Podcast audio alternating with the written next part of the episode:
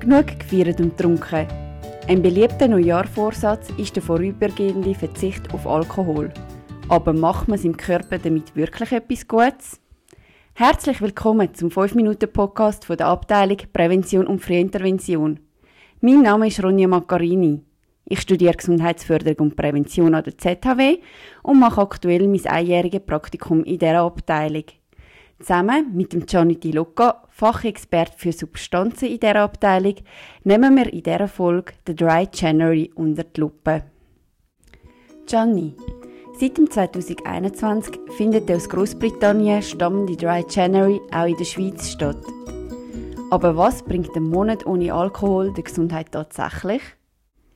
Ja, Personen, die mitgemacht haben, haben gesagt, dass sie sich besser gefühlt haben und dass auch mehr Geld für anderes übrig geblieben ist.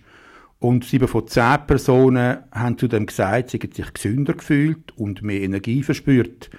Und mehr als die Hälfte hat scheinbar Gewicht verloren oder eine feinere Haut gehabt. Das sind eigentlich noch lustige Beobachtungen. Und auch langfristig zahlt sich das eben aus.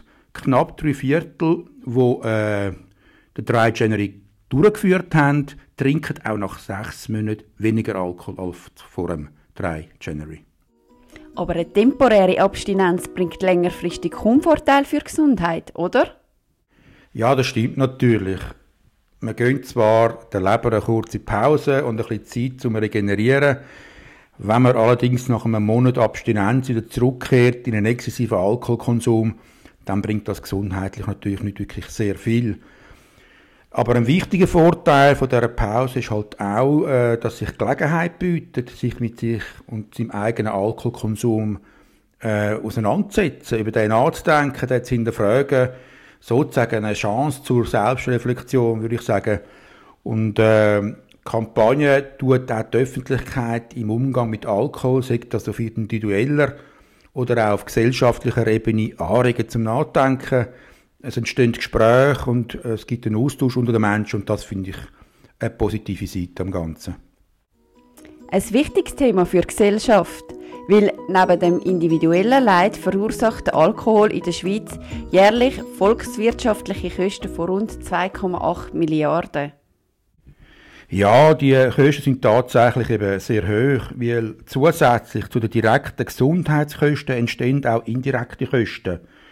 Rund 3/4 von diesen Kosten wären durch sogenannte Produktivitätsverluste, also aufgrund von Erkrankungen, kurzfristigen Abwesenheiten und reduzierten Leistungen während der Arbeit, bis hin sogar zu Todesfällen, eben verursacht. Und die Träger von diesen Kosten sind Unternehmer unter anderem, also Arbeitgebende und natürlich auch die Gesellschaft als Ganzes.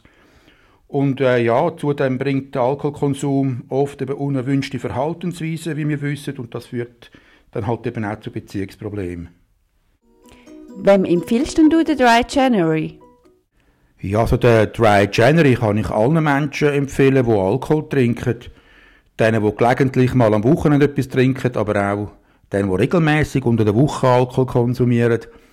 Allerdings gibt es da für mich eine Ausnahme, nämlich bei Menschen, die eine starke Alkoholabhängigkeit haben.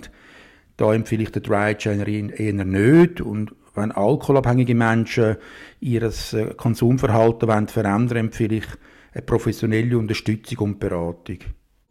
Im Januar 2022 hat sich rund 1 Million Menschen in der Schweiz einen alkoholfreien Januar gegönnt.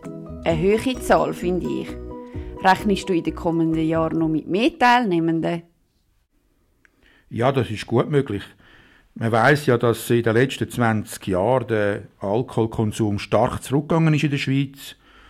Und ich denke auch, dass ein achtsamer Umgang mit Alkohol immer mehr auch zum Thema wird und immer mehr ins Bewusstsein der Leute dringt. Von dort her könnte es auch mehr werden in Zukunft. Dann sind wir schon wieder am Ende dieser Folge. Danke, Gianni, bist du heute da gewesen. Danke für die Einladung.